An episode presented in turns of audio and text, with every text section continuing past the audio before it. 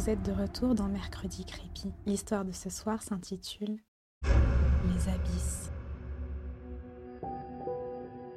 Quatre hommes dans un sous-marin exigu qui n'avait pas vu la lumière du soleil depuis plusieurs jours, cela promettait une ambiance digne d'un vestiaire sportif. Heureusement, nous étions tous des professionnels et plongeurs expérimentés. Notre employeur nous avait chargé de répertorier les fonds marins sur un tracé précis qui répondait à un nouveau projet de transport subaquatique à haute vitesse. Une autoroute sous-marine permettant de relier les continents entre eux en un temps record. N'étant pas les seuls sur le marché, la société voulait passer par des régions océaniques peu répertoriées mais capable de diminuer drastiquement le temps de trajet. Le problème étant que cette zone avait un relief capricieux et que des montagnes pouvaient apparaître à n'importe quel endroit. Des accidents étaient déjà survenus par le passé dans la marine. Et malheureusement, à cette profondeur, vous n'aviez aucune chance de survivre en cas de brèche dans la coque. Je suspectais néanmoins la société d'avoir des contrats avec l'armée afin d'ouvrir de potentielles voies pour leur nouvelle génération de sous-marins, capables de plonger jusqu'au plus profond des océans. Nous étions donc conscients du danger qui nous guettait derrière ces parois fines, mais nous l'espérions résistante. J'étais allongé sur ma couchette du haut quand j'entendis Pavel recharger son arme. Je ne pus me répéter intérieurement qu'un homme armé n'avait pas sa place dans une équipe de scientifiques. Quand bien même c'était une société privée qui nous envoyait ici, le but de la mission ne justifiait en rien de nous surveiller. Tu as fini de jouer avec ton arme, tu nous stresses. Elliot n'avait pas sa langue dans sa poche, et cela pouvait nous desservir dans un endroit restreint comme le sous-marin. Nous avions pour habitude de ne pas interagir avec les autres membres de la mission, car d'une, nous étions souvent attribués à des équipes différentes, et de deux, cela limitait les risques de mésentente. Tu seras bien content que je sois là si ça tourne mal. Mais qu'est-ce que tu racontes? C'est une sortie scientifique, pas une de tes missions de reconnaissance ou d'élimination. Pavel n'avait pas relevé la dernière phrase et s'était mis à faire des pompes entre les lits. Thomas s'était relevé de sa couchette et semblait avoir fini sa sieste. Du moment que vous me laissez faire mon travail et que je reçois ma paye, vous pouvez faire ce que vous voulez. Avec tout le fric qu'on va se faire, j'espère ne plus jamais vous revoir. Il était le chef d'équipe et sa réputation de bon meneur ayant la tête sur les épaules le précédait. On va approcher de la zone de sortie, donc préparez vos combinaisons, on va enfin prendre l'air. J'accueillis sa blague d'un grognement et enfila mon équipement. D'un des sabords, je pouvais apercevoir le campement de l'équipe qu'on remplaçait. C'était ma deuxième sortie sur cette région de l'océan. La zone à cartographier était tellement grande plusieurs équipes devaient se relayer tout en ne restant pas plus de deux jours au fond. Au vu de la profondeur et du temps de décompression, les équipes ne se croisaient pas lors du passage de témoins. Nous devions donc prendre connaissance de leurs avancées une fois sur place. L'atterrissage se fit en douceur, et les pleins phares illuminèrent l'étendue sablonneuse en face du sous-marin. Tout le monde est OK? Radio OK? Chacun répondit par l'affirmative et nous entamèrent alors notre sortie extravéhiculaire. Nous atteignîmes le campement au bout de 10 minutes. Celui-ci avait été laissé en désordre par l'équipe précédente. Ces derniers avaient quadrillé une faible proportion du terrain à cause d'une montagne de plus de 2 km qu'ils avaient découverte. Elliot eut un rire nerveux. Heureusement qu'ils l'ont vu celle-là, sinon voilà les dégâts qu'elle aurait fait. J'étais pour ma part interrogatif. Comment une montagne de cette taille avait pu passer à côté de notre dernière descente? Le fond de l'océan était trop sombre pour y voir à plus d'une dizaine de mètres, et selon le rapport, nous étions à quelques minutes à pied de cette montagne. Ils avaient commencé la cartographie de la montagne, mais le dessin semble incomplet. Elle doit être sacrément grande pour que deux jours ne soient pas suffisants pour en faire le tour. Thomas nous pointa alors la direction qu'indiquait la carte, pour vérifier cette découverte. On se sépare mais on reste à portée de radio, ok? À mesure que nous avancions dans la pénombre, le signal radio faiblissait rapidement. La montagne ne devrait plus être loin maintenant. Un dernier coup d'œil à la carte me rassura, car nous étions au bon endroit. Aucune masse rocheuse, ni même de petites collines ne s'élevait devant nous, juste une étendue déserte de sable se perdant dans les ténèbres. Je tournais sur moi-même afin de vérifier la position de mes collègues, mais eux aussi semblaient avoir été happés par la noirceur des profondeurs. Je crois qu'ils se sont trompés sur leurs coordonnées. Je ne vois aucune montagne ici. Un semblant de réponse m'était parvenu. Attention vous Dangereux Tombez dans J'essayais tant bien que mal de leur répondre quand mon pied glissa sur une pente abrupte. Mon regard se baissa pour découvrir qu'une immense dépression rocheuse se tenait en face de moi. Elle était tellement grande que je ne pouvais déterminer quelle était sa taille. L'équipe précédente s'était-elle trompée à ce point qu'elle avait confondu les standards de cartographie? Le dessin établissait clairement qu'une montagne se tenait là, d'une taille tellement importante que même un satellite depuis l'espace aurait pu la voir.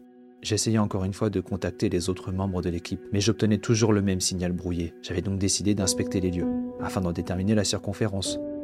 Au bout de dix minutes, je pus clairement affirmer que celle-ci semblait similaire à celle de la montagne. Je notais mes commentaires quand une lumière aveuglante me surprit et me fit perdre l'équilibre vers le trou. Mes bras cherchèrent un moyen de me rattraper, inutilement, quand une main puissante me tira en arrière. Bah alors, tu veux faire le grand saut sans moi? C'était Elliot qui m'avait retrouvé.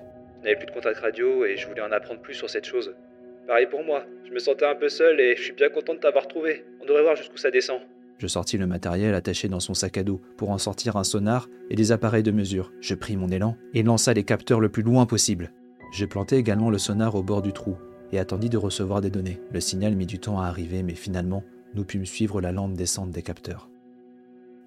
50 mètres. 150 mètres. Elliot et moi nous regardâmes avec un air inquiet. Le relief des fonds marins était peut-être encore obscur pour le milieu scientifique, mais la profondeur du plateau océanique était connue. À aucun moment dans l'océan Atlantique n'existait un seuil plus bas que celui sur lequel nous étions. La chute accélérait dangereusement. 1800 mètres. Involontairement, nous eûmes un léger mouvement de recul, et le vertige me prit. Une angoisse primaire me vrilla les intestins. Les gars, vous me recevez? La voix de Thomas me surprit au point d'en lâcher la carte, qui flotta quelques instants en face de moi, avant d'être elle aussi aspirée par le trou. Elliot lui répondit. On a peut-être un problème ici. Vous voyez la même chose que nous? Thomas semblait essoufflé et paniqué. Pavel est tombé. On a lancé rapidement et je ne le voyais plus. Il a dû glisser. L'annonce me fit comme un coup de poing dans le plexus. L'air me manquait. Ce n'était pas le moment de faire une crise de panique. Nous n'étions pas formés à ce genre de situation. C'était aussi pour ça qu'ils envoyaient un garde armé. Et formés aux situations de crise, c'était à Pavel de nous sortir de ce genre de situation. Pas l'inverse. Nous n'étions pas ensemble. Il m'a dit qu'il partait en avant pour reconnaître le terrain. J'ai pris mon temps pour comprendre où avait pu passer cette montagne, et quelques minutes après, j'ai découvert le matériel de Pavel au bord du trou. Il y avait son arme et d'autres engins explosifs. Il devait avoir quelque chose en tête. Mais comment est-ce qu'il a pu tomber? Un éclair rouge brilla à l'opposé de là où nous nous tenions. C'était une fusée de détresse, tirée depuis un point situé à une dizaine de mètres en contrebas le long de la paroi. Ce devait être Pavel. Il avait réussi à se rattraper d'une manière ou d'une autre. Ne venez pas. Je ne sais pas si vous m'entendez. Ne venez pas. Le signal qu'on captait était faible, tout autant que sa voix. Je compris soudain que la fusée de détresse n'avait pas été envoyée vers nous, mais vers les abysses. Pavel avait voulu éclairer le fond du trou. Le sonar se mit alors à sonner, ainsi que les télémesures des capteurs. Les deux indiquaient que quelque chose bougeait à environ 4000 mètres de profondeur, quelque chose de titanesque et de rapide. Un autre éclair rouge illumina les parois supérieures du trou. La voix de Pavel nous parvint cette fois-ci beaucoup plus clairement. Je vais tout faire sauter. Barrez-vous d'ici maintenant. J'étais absorbé par la lumière rouge qui descendait de plus en plus vite dans la nuit noire des abysses. Le bip du sonar retentissait de plus en plus fréquemment. La chose se déplaçait extrêmement vite et arriva rapidement au niveau des capteurs que nous avions laissés. Lorsque les deux points se rencontrèrent, je perdis instantanément le signal. Au même instant, un immense courant d'air glacial remonta des profondeurs, nous propulsant tous à une dizaine de mètres du rebord. On entendit le cri de surprise de Pavel, qui avait dû être soufflé comme un épi de maïs. La décision fut prise de rebrousser chemin. Même si notre réserve d'oxygène personnel était faible, et moi nous mîmes à courir, comme si la mort nous poursuivait. On retourne au sous-marin. On se retrouve là-bas, Thomas. J'espère qu'on n'aura pas à t'attendre. Allez-y. Pavel est encore en bas et je dois l'aider. Sa voix avait repris son sang-froid habituel et laissait deviner le pire. Je sais que c'est pas juste, mais tu dois partir. On n'arrivera pas à le remonter. Et cette chose, elle est en train de monter à une vitesse délirante. Tu vas te faire atomiser si tu restes ici. Thomas nous répondit toujours aussi posément. Je n'ai pas été franc avec vous, les gars. Pavel n'était pas ici pour nous protéger, ni même pour surveiller les travaux de cartographie. Il était là pour combler le trou. Pendant que vous faisiez vos gribouillages, lui avait pour mission de sceller cet endroit. Mais ça ne s'est pas passé comme prévu. Je dois terminer le travail. L'autre équipe a dû... Le signal s'était coupé. Une question me vrillait l'esprit. Était-il au courant tous les deux qu'il n'y avait pas de montagne? Alors que le bip rythmait notre course, j'aperçus enfin les lumières des phares. Pendant un instant, j'avais craint de ne rien trouver en lieu et place du sous-marin.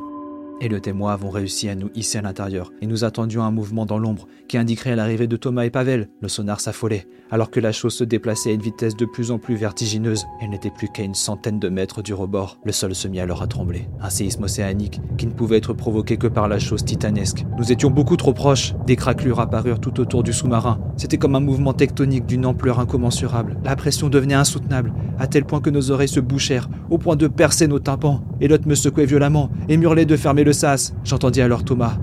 Bordel, mais qu'est-ce que...